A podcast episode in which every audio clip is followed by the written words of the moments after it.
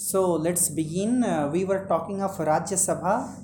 उसमें composition, nominated members, elected members, election की बात हम लोग कर चुके हैं. आज टर्म की बात करनी है. The Rajya Sabha is a permanent house. मालूम ही है क्यों है परमानेंट, क्योंकि ये लोकसभा की तरह डिसॉल्व नहीं होता. Each member of the Rajya Sabha is elected for period of how many years, six years, छः साल के लिए चुने जाते हैं. और कितने मेंबर्स इसके हर दो साल पर रिटायर होते हैं? वन थर्ड वन थर्ड इसके वन थर्ड जो मेंबर है हर दो साल पर रिटायर होते हैं. One third of the total members of the house retire after every two years. यही कारण है कि वन थर्ड ही रिटायर होते हैं. तो फिर जिसका वो पूरा हो गया तो उसका फिर से चुनाव हो जाएगा और वो फिर आ जाएंगे. फिर अगले दो साल में फिर वन थर्ड गायब होंगे तो उनका चुनाव होगा, वो आ जाएंगे. तो इसलिए कभी डिसॉल्व नहीं होता. Members can be re-elected if they so desire and if their electors support them. और इसमें ऐसा कुछ नहीं है कि उनको रियल इलेक्ट नहीं किया जा सकता. ऑब्वियसली किया जा सकता है अगर वो डिज़र्व करते हैं.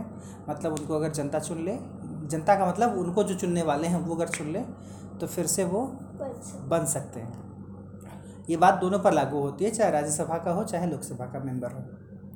लोकसभा के ऐसे ऐसे मेंबर हैं तीस तीस चालीस चालीस पचास पचास सालों का रिकॉर्ड रिकॉर्ड रहा है लोगों का जो है एमपी बने रहने का. क्वालिफिकेशन फॉर मेंबरशिप, क्या इसके लिए योग्यता है? तो सबसे पहले तो उम्र की बात करें.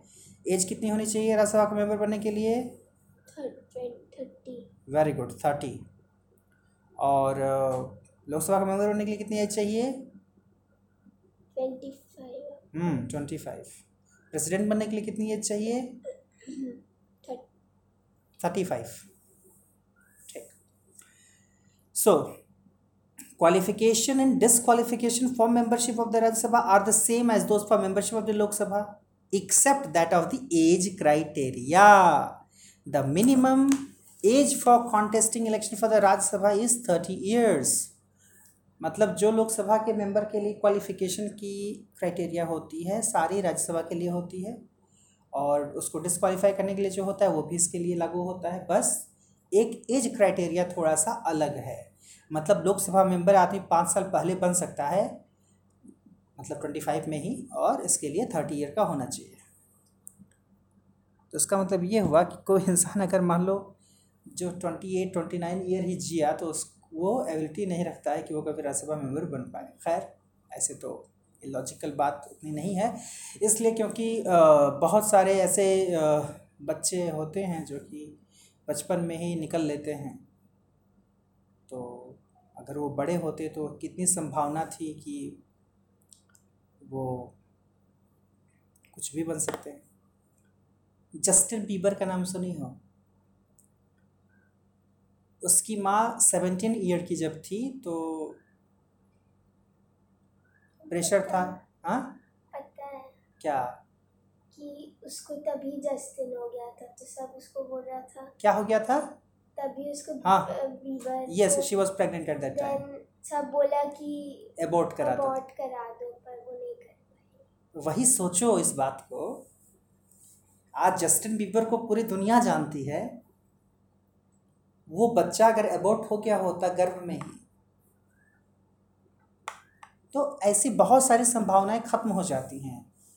इसीलिए जब भी चुनने की बारी आती है ना, जैसे लाइफ चुनने की बारी हो तो उसमें किसको बचाना पहले ज़रूरी है. लड़का है मतलब कोई बच्चा है, कोई बूढ़ा है, कोई जवान है, तो किसको ज़्यादा वैल्यू देनी है?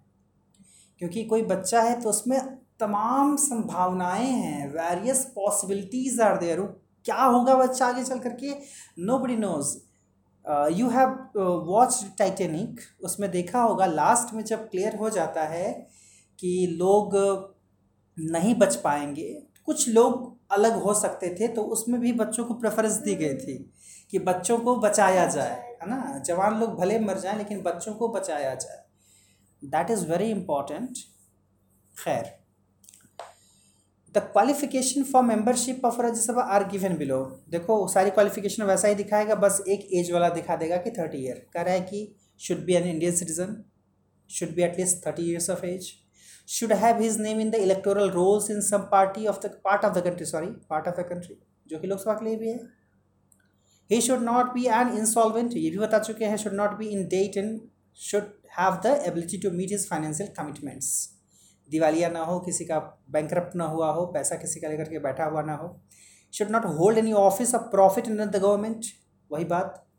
Should not be proclaimed criminal, proclaimed criminal मतलब केसेस चल सकते हैं, लेकिन अगर प्रूफ हो गया कि भैया ये क्रिमिनल हैं तो उस समय नहीं वो योग्यता रखते हैं. He should not be of unsound mind, वही बताया था, पागल या दिवालिया ना हो जो यूज़ होता है हिंदी में, पागल ना हो. unsound mind का मतलब पागल ना हो.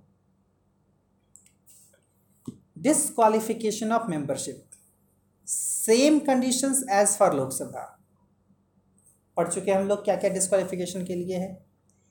अब बात करते हैं प्रीसाइडिंग ऑफिसर की, और मैंने तुमको बताया था कि ये वर्ड कितना इंपॉर्टेंट है. एक्स ऑफिशियो, मैंने बताया था कि यहाँ पर वो यूज़ होने वाला है. देखो लिखा हुआ है the vice president of India is the ex officio chairman of the Rajya Sabha, यानी जो वाइस प्रेसिडेंट होगा वही चेयरमैन होगा राज्यसभा का. He presides over its meetings, he cannot vote on any issue discuss in the house as he is not its member. Very interesting. Rajya Sabha का जो chairman होता है वो राज्यसभा का मेंबर नहीं होता. लोकसभा का जो स्पीकर है वो उसका मेंबर है, उसको लोकसभा चुनती है. लेकिन यहाँ चूंकि ये एक्स ऑफिशियो है ना, सीधे सीधे उसको मिल जाती है वो post. He is not the member of Rajya Sabha and that's why वो वोट नहीं कर सकता उसमें. लेकिन यहाँ भी वही बात, however in case of a tie he exercises his casting vote. लेकिन वही बात, हाँ, बराबर की स्थिति आ जाएगी तो वहाँ पर उसको उसकी वोट को वैलिडिटी मिलेगी. तो यहाँ ये लॉजिक देने का कोई मतलब नहीं है कि वो मेंबर नहीं है, क्योंकि ये तो मेंबर होता था लोकसभा वाला, फिर भी वो नहीं कर सकता है. वो तभी करता है जब ज़रूरत पड़ती है. The Rajya Sabha elects a deputy chairman from among its members, ये होता है कि इसका जो डेप्यूटी चेयरमैन है अपने मेंबर्स में से चुनते हैं लोग.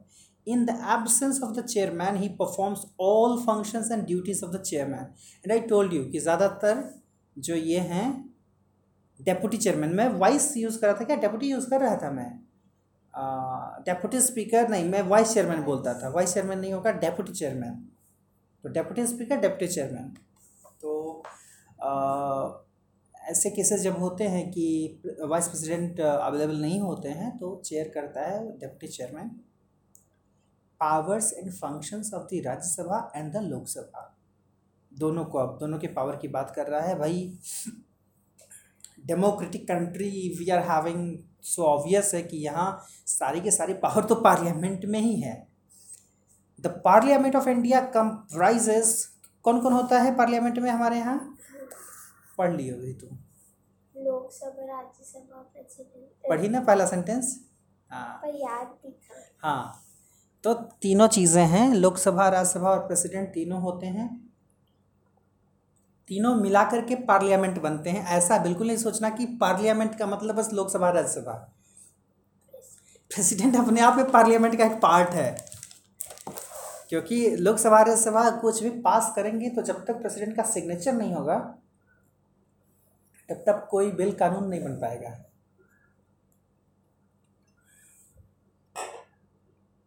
The two houses of parliament are not competing centers of power but are co-partners in the functioning of government. ये अच्छा है, दोनों कंपटीशन में नहीं रहते कि हम आगे होंगे, हम आगे होंगे. दोनों मिल करके गवर्नमेंट चलाने का काम करते हैं. उसी हिसाब से कॉन्स्टिट्यूशन में प्रोविज़न बनाए गए हैं, अदरवाइज कॉन्फ्लिक्ट हो सकता था. अरे क्लास में देखो ना, क्लास में जब सेक्शन बढ़ जाता है तो कैसे कॉन्फ्लिक्ट शुरू हो जाता है, बहुत बुरा लगता है कभी कभी.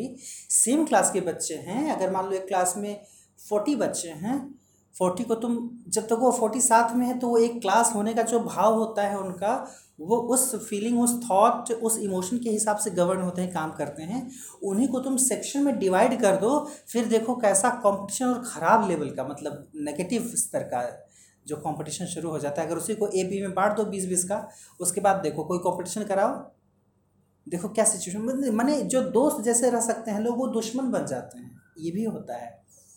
Have you watch that movie student of the year, उसमें इस चीज़ को बहुत अच्छे से दिखाया है कि कैसे एक पर्टिकुलर ट्रॉफी दो अच्छे दोस्तों को दुश्मन बना देती है।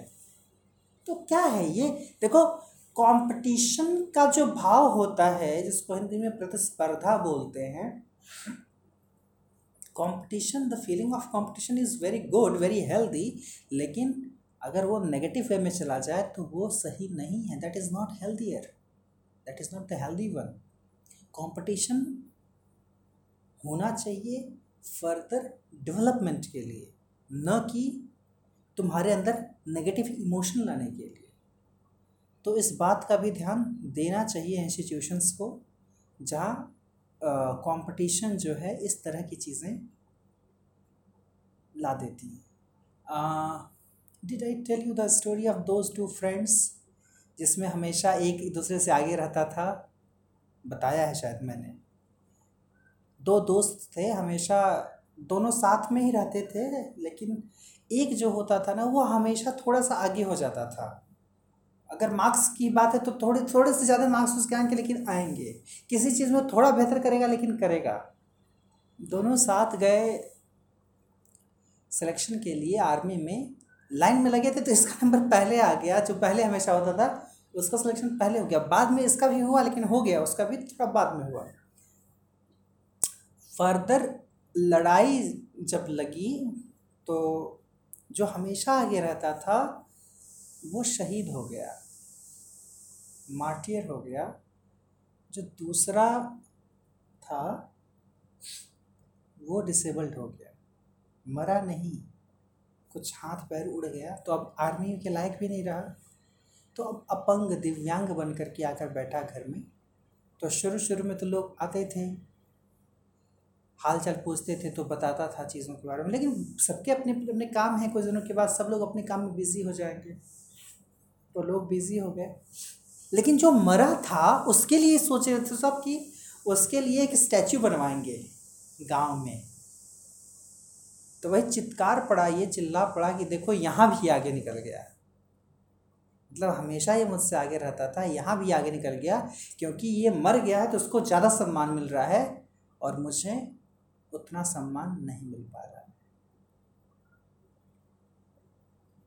खैर, सो so, बात कर रहे थे हम लोग पावर्स एंड फंक्शंस की। तो दोनों मिलजुल करके काम करते हैं भाई, राज्यसभा लोकसभा कॉम्पिटिंग सेंटर्स नहीं हैं।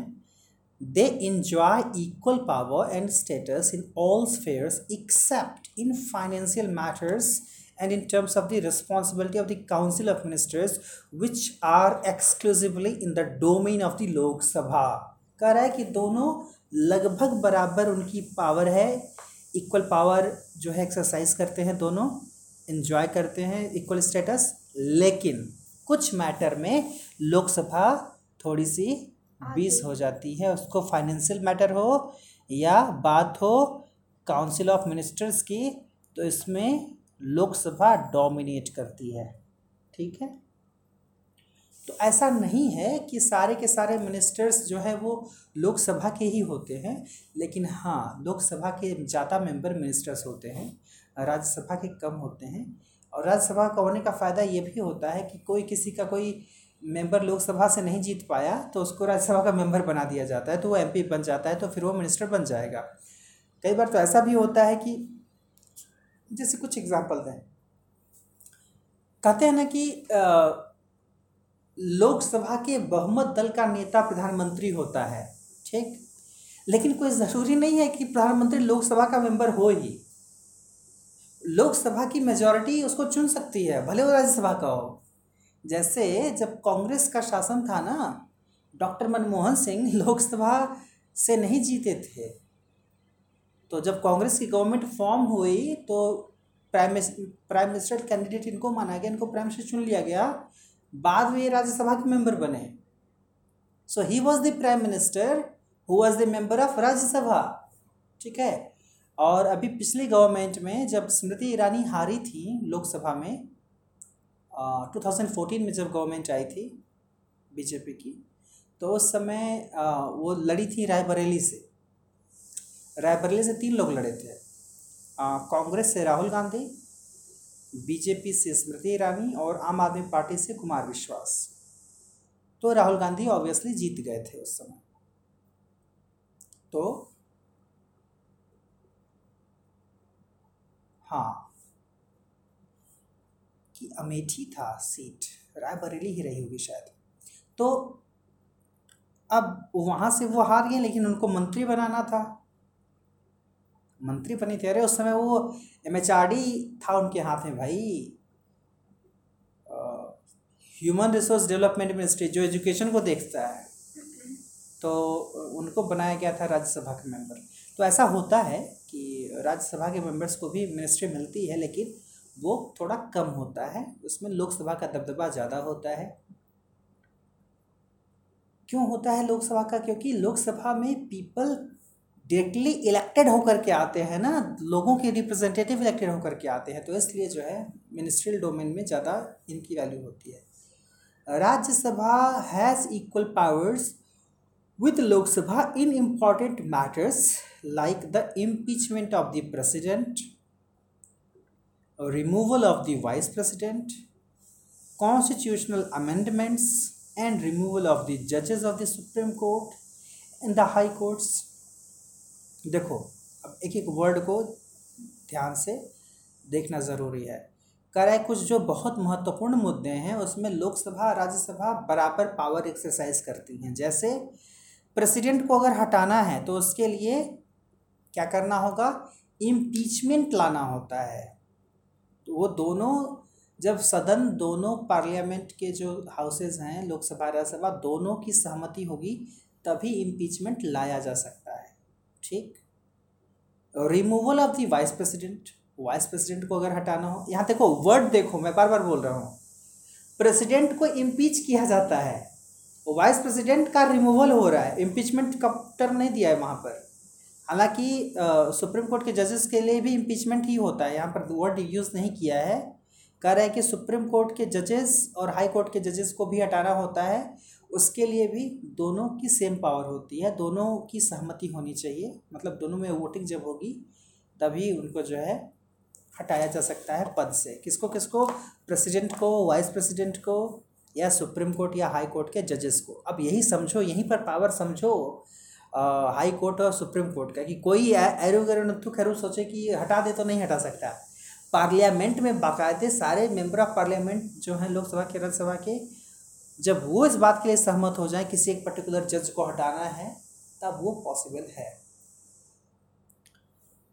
और every presidential ordinance, ordinance you understand, ordinance. अब यही समझो, ऑर्डिनेंस बड़ा इंपॉर्टेंट वर्ड है। क्या होता है? जैसे कोई नया कानून बनाना है तो उसमें क्या होता है कि एक तो ये है कि बाकायदे उसका प्रपोज़ल लाया जाए, बिल पास कराया जाए लोकसभा राज्यसभा में, और प्रेसिडेंट उस पर साइन करें तो वो कानून बन सकता है, कोई भी नया कानून जो बनाना हो, एक्ट वगैरह बनाना हो। लेकिन अब भाई अगर किसी बिल को एक्ट बनाना है तो उसमें थोड़ा समय लगेगा ना, it it will take time. तो कभी ऐसी स्थिति अगर आए कि अचानक से गवर्नमेंट को कोई डिसीजन लेना है, किसी नियम में बदलाव करना है, जैसे अभी जब कोविड नाइन्टीन केसेस आने शुरू हुए थे तो जो कोरोना वॉरियर्स थे, पुलिस वाले या मेडिकल स्टाफ वगैरह, इन पर लोग जो है हमला करना शुरू कर दिए, मारपीट शुरू कर दिए थे। तो पहले जो नियम था कानून में, डिजास्टर मैनेजमेंट एक्ट में, वो उतना ऐसा नहीं था कि उतना आई मीन रिजिड हो या ऐसा हो कि ज़्यादा जिसका डर हो कि मेडिकल स्टाफ पर हाथ नहीं उठाना या किसी पुलिस वाले पर हाथ नहीं उठाना, अदरवाइज़ क्या सज़ा होगी। तो सज़ा बड़ी कम थी, तो कम थी तो लोग मनमाना कर रहे थे। तो अचानक से गवर्नमेंट को महसूस हुआ कि सज़ा को बढ़ाना होगा। तो सज़ा पर ऐसे थोड़ी कि मोदी के दिमाग में आया कि सज़ा बढ़नी चाहिए तो सज़ा बढ़ जाएगी, प्रोसेस होगा ना उसका। पार्लियामेंट है हमारे पास, डेमोक्रेसी है हमारे पास, एक पार्लियामेंट प्रोसीजर के थ्रू जाना पड़ेगा। तो ये कि अब इसको कानून में बदलाव करना है, डिजास्टर मैनेजमेंट एक्ट में जो प्रोविज़न है पनिशमेंट का, उस पनिशमेंट को थोड़ा और कड़ा बनाना है और थोड़ा सा हार्ड बनाना है। तो अचानक से चूँकि ये सिचुएशन ऐसी थी कि बाकायदे बिल ला करके एक्ट पास करते तो समय लगता, तो तुरंत अगर करना होगा तो ऐसे में सरकारों के पास ऑप्शन होता है ऑर्डिनेंस का। ऑर्डिनेंस क्या होता है? अध्यादेश। सीधे आदेश पारित हो जाएगा प्रेसिडेंट के सिग्नेचर से, ऑर्डिनेंस पारित हो जाएगा। और उसमें उसकी कंडीशन होती है कि इस ऑर्डिनेंस को बाकायदे जब वो जारी हो जाएगा तो वो जारी हो चुकी, जैसे प्रेसिडेंट का साइन हुआ, चाहे वो ऑर्डिनेंस हो चाहे वो एक्ट हो, उसके बाद तुरंत लागू हो जाता है। उसके बाद उसके हिसाब से काम करना शुरू कर सकते हैं। तो जैसे ऑर्डिनेंस ऑर्डिनेंस लाया गया, इसमें डिजास्टर मैनेजमेंट एक्ट के लिए पहले ऑर्डिनेंस लाया गया, तो उस ऑर्डिनेंस में यही होता है कि वो तुरंत लागू करने के लिए लाया जाता है। और बाद में समय होता है कि विद इन सिक्स मंथ्स, छः महीने के भीतर बाकायदे जो एक प्रोसीजर होता है उसका, बिल ला करके, प्रपोजल ला करके, बिल ला करके और अल्टीमेटली उसको एक्ट बनाने का। यहाँ पर चूँकि अमेंडमेंट की बात थी तो अमेंडमेंट करने का है जो प्रोसेस रहा हो। तो यह है कि ऑर्डिनेंस बन गया तो उसको फर्दर जो है आगे आने वाले छः महीने के भीतर उसको उसका पूरा प्रोसीजर कंप्लीट करा करके, जिस तरह से कोई एक्ट पारित होता है वो पूरा प्रोसेस कंप्लीट करा देना होगा ताकि वो एक्ट बन सके। क्योंकि एक्ट के पहले वो क्या रहता है, जब केवल प्रेसिडेंट के सिग्नेचर से हो गया तो वो ऑर्डिनेंस हो गया। हर केसेस में ऐसा नहीं होता, जो इमरजेंसी अर्जेंट केसेस होते हैं उसमें ऑर्डिनेंस लाया जाता है। तो ऑर्डिनेंस लाने का काम सीधे प्रेसिडेंट के सिग्नेचर से होता है। उसी तरह से स्टेट में ऑर्डिनेंसेस आते हैं, तो स्टेट में ऑर्डिनेंस आएगा तो कौन करेगा सिग्नेचर? मारेंगे ना, दिमाग से हो जाएगा तुम्हारा। डीसी क्या होता है? तब हम किसकी बात कर रहे हैं? स्टेट। हाँ, तो वाइस प्रेसिडेंट। लो, स्टेट का चीफ कौन होता है? Chief minister. चीफ मिनिस्टर के ऊपर बैठे उसके चीफ मिनिस्टर के ऊपर बैठा है कोई? कौन? ना, जैसे प्राइम मिनिस्टर के ऊपर बैठा है प्रेसिडेंट, चीफ मिनिस्टर के ऊपर कौन बैठा होता है? हाँ हाँ, काउंसिल। नहीं जान रही हो? काउंसिल मिनिस्टर नहीं, राज्यपाल शब्द सुनी हो हिंदी का? राज्यपाल। गवर्नर शब्द सुनी हो? कहाँ का गवर्नर? आरबीआई का गवर्नर। हाँ, स्टेट के भी गवर्नर्स होते हैं, आरबीआई का भी गवर्नर होता है, स्टेट के भी गवर्नर्स होते हैं। तो जो रोल प्रेसिडेंट का होता है सेंटर में, वही रोल गवर्नर का होता है स्टेट में। तो यहाँ गवर्नर के साइन से ऑर्डिनेंस, यहाँ जैसे वहाँ है ना कि लोकसभा राज्यसभा से पारित हुआ तो साइन कौन कर रहा है? प्रेसिडेंट। तो यहाँ जब पारित होता है कोई भी एक्ट या ऑर्डिनेंस वगैरह तो उस पर साइन कौन करता है? President, sorry, governor. गवर्नर, हाँ। तो अभी ऑर्डिनेंस समझ में आया? हाँ। Every presidential ordinance proclamation of emergency. देखो, प्रेसिडेंशियल ऑर्डिनेंस हो, प्रोक्लेमेशन ऑफ इमरजेंसी हो, proclamation of the failure of constitutional machinery in a state must be placed before both houses of parliament. क्या समझी? अभी बताया ना कि ऑर्डिनेंस अगर आ भी जाता है तो भी फिर वो जाएगा हाउस में।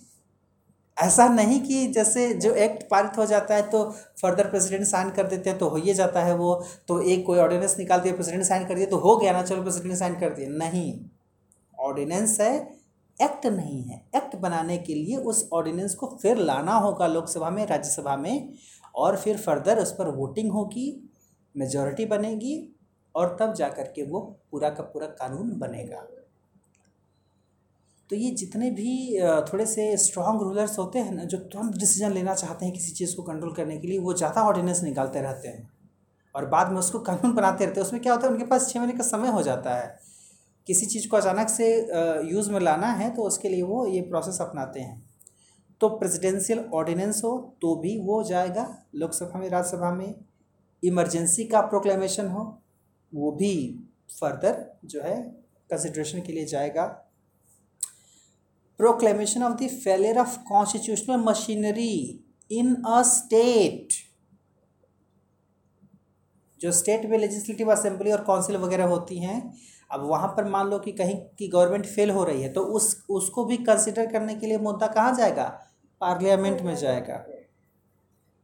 ठीक है, मतलब बात वही ऐसी कुछ है कि जैसे एक बड़ा सा हॉस्पिटल है तो उस हॉस्पिटल का आ, कोई एक डायरेक्टर होगा, तो ऐसा थोड़ी है कि कितने भी बड़े बड़े इमरजेंसी के केसेस आएंगे तो वो डायरेक्टर के पास लेकर के जाएंगे समझ कि देखिए डायरेक्टर साहब ये बात है, इलाज तो करेंगे उस हॉस्पिटल के डॉक्टर्स ही ना। तो पार्लियामेंट एक हॉस्पिटल जैसा है और उसके डायरेक्टर कौन है, प्रेसिडेंट, लेकिन इलाज का काम कौन कर रहा है, members of the parliament, MPs. तो किसी स्टेट में ऐसा हो जाए कि लगे कि वहाँ की कॉन्स्टिट्यूशनल मशीनरी फेल हो गई है तो उसको भी कंसिडर करने के लिए हाउसेस में आती आता है मुद्दा।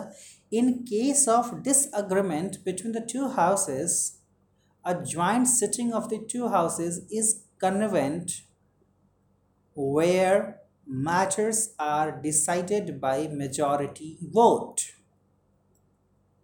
कह रहा है कि जब डिसएग्रीमेंट होगा किसी मुद्दे पर लोकसभा में राज्यसभा में, अगर डिसएग्रीमेंट हो जाता है मतलब दोनों अगर साथ नहीं जो है किसी मुद्दे पर सहमत नहीं हो पाते हैं, तब उनको जॉइंट मीटिंग बुलाई जाती है उसकी। तो उसके बाद जॉइंट मीटिंग आने के बाद फर्दर जो फिर जो मेजॉरिटी जिसकी बनती है, जिस मुद्दे पर मेजॉरिटी बनती है चाहे अगेंस्ट या फॉर, तो वो फिर डिसाइड होता है। अब बताओ कि अभी जो कंडीशन है देश की, जिस हिसाब से हमारे पास लोकसभा राज्यसभा के मेंबर्स हैं, तो अभी किसी मुद्दे पर अगर बहस होती है, अगर दोनों में एक ऐसा ऐसी सिचुएशन आ जाए कि राज्यसभा अलग जा रही है, अलग तरह से मतलब राज्यसभा का रुख अलग है और लोकसभा का रुख अलग है, मतलब दोनों के व्यू सेम नहीं है, तो जब ज्वाइंट मीटिंग होगी तो क्या लगता है इस समय डोमिनेट कौन करेगा, मतलब चूंकि नहीं समझ रही हो, मैं लोकसभा राज्यसभा की बात कर रहा हूँ।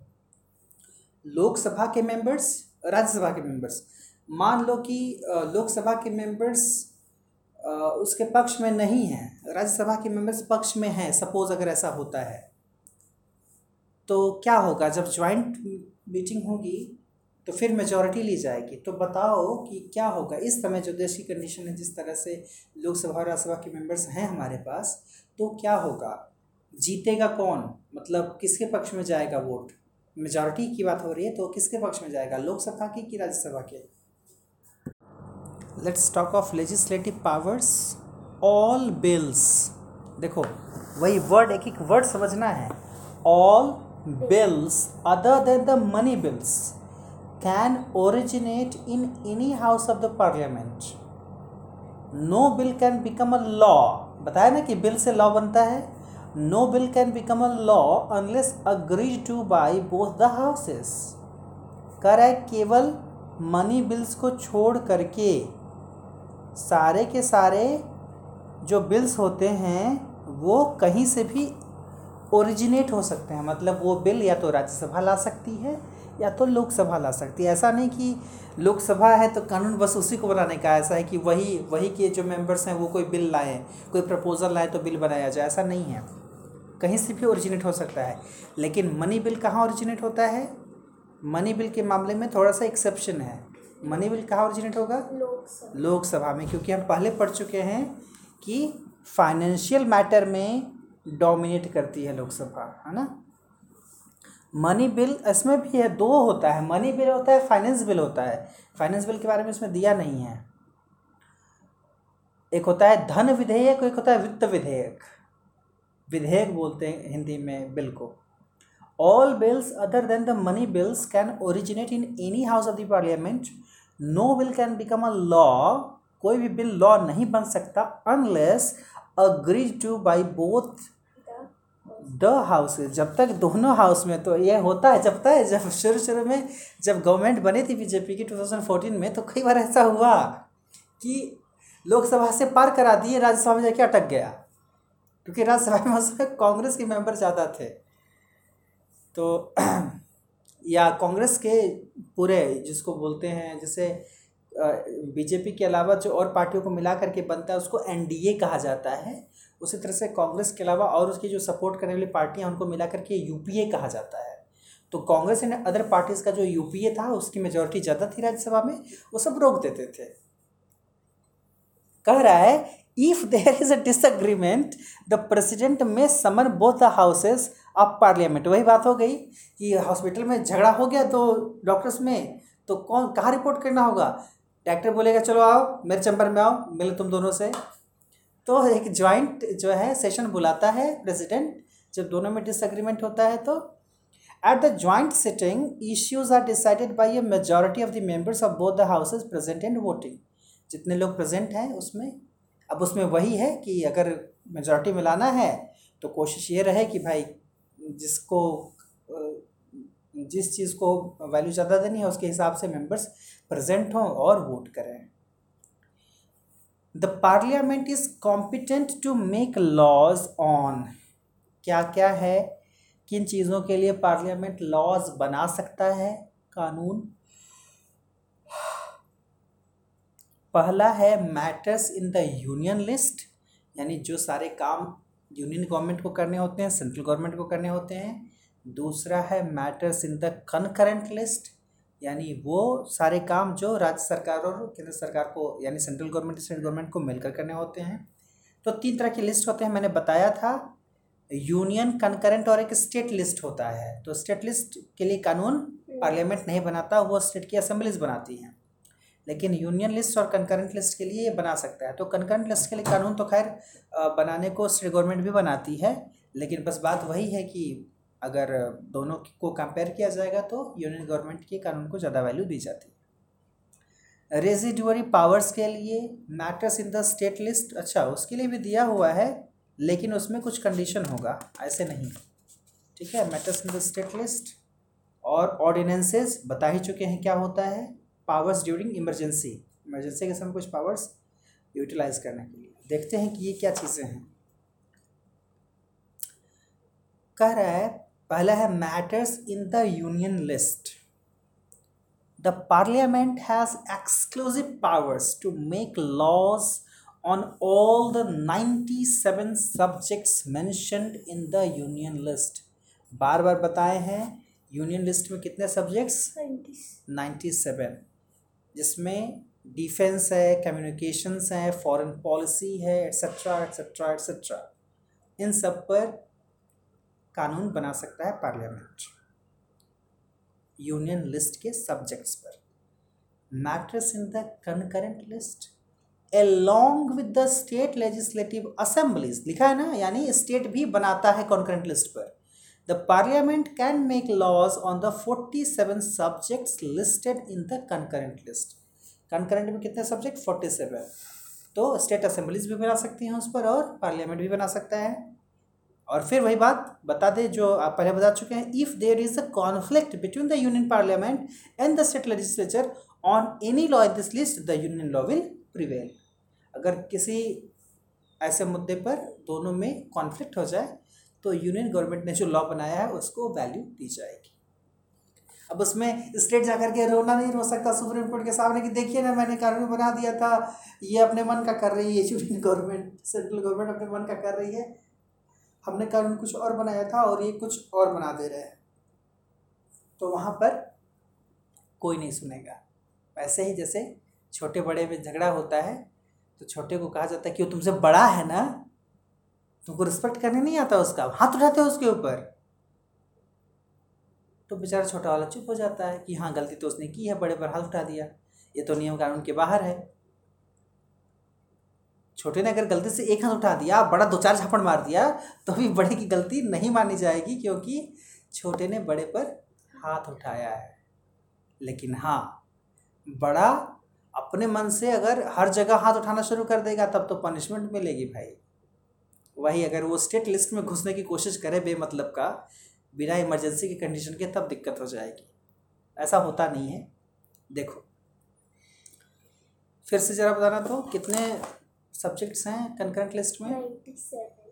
क्वेश्चन ध्यान से सुने तुम, क्या पूछा मैंने? कंकरेंट जी, मैंने यूनियन लिस्ट नहीं कहा कि फट से बोल दी नाइन्टी सेवन। कंकरेंट लिस्ट में कितने सब्जेक्ट हैं?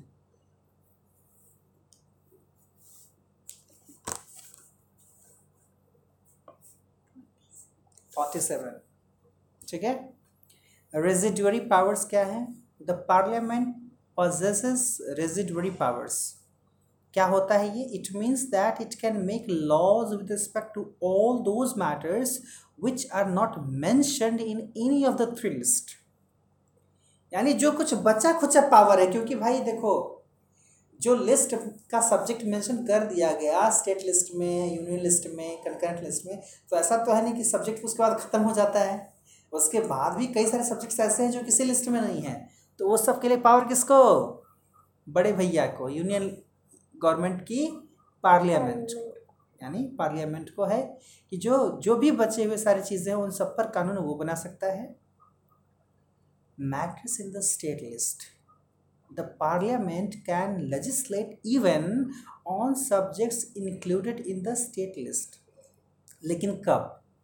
During the proclamation of an emergency, जब इमरजेंसी लागू हो जाए। When the Rajya Sabha passes a resolution by a two-thirds majority that a subject in the state list has assumed national importance. Very good. यानी कभी कभी ऐसी भी स्थिति हो जाती है, और भाई एक पर्टिकुलर स्टेट से लेकर के कोई एक ऐसा मुद्दा आ जाए कि वो नेशनल इम्पोर्टेंस का मुद्दा बन जाए, तो राज्यसभा उसके लिए बिल लाएगी और फिर उसमें पार्लियामेंट बना सकती है, क्योंकि राज्यसभा को ही पता रहेगा किस पर्टिकुलर राज्य में कौन सा ऐसा मुद्दा है जो अब स्टेट का मुद्दा नहीं रह गया, अब वो मुद्दा देश का हो गया है, वो मुद्दा जो है पूरे नेशनल लेवल का हो गया है। ठीक है, तो ऐसे केस में उस मुद्दे पर भी पार्लियामेंट बना सकती है कानून। When two or more states are of the opinion that the parliament should legislate on a subject given in the state list. क्या कह रहा है?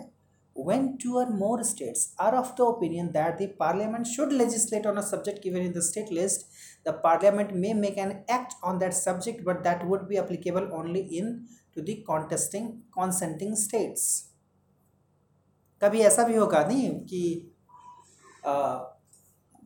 झगड़ा कर दिए, तीन भाई झगड़ा कर दिए, तीन भाइयों में झगड़ा हो गया, या कुछ ऐसा है कि तीनों भाई के साथ सेम प्रॉब्लम है, कोई ज़रूरी नहीं कि झगड़ा ही हो रहा हो, तो गए पापा के पास और बोले कि ये सुलझाइए हमारा मामला, चलिए आप बताइए आप बताइए आप, आप कोई नियम बनाइए हमारे लिए, हम उसको फॉलो करेंगे, लेकिन बनाना आपको है। बस वही केस है, अलग अलग स्टेट्स में सेम मुद्दे पर अगर कोई कुछ ऐसी बात हो तो वो स्टेट खुद जाकर बोलेंगे कि हमारे लिए कानून आप बनाइए, मतलब हम चाहते हैं कि पार्लियामेंट से कानून निकल कर के आए, हाँ लेकिन उसमें कंडीशन ये होगी कि वो कानून जो होगा वो अप्लीकेबल उन्हीं राज्यों के लिए होता है।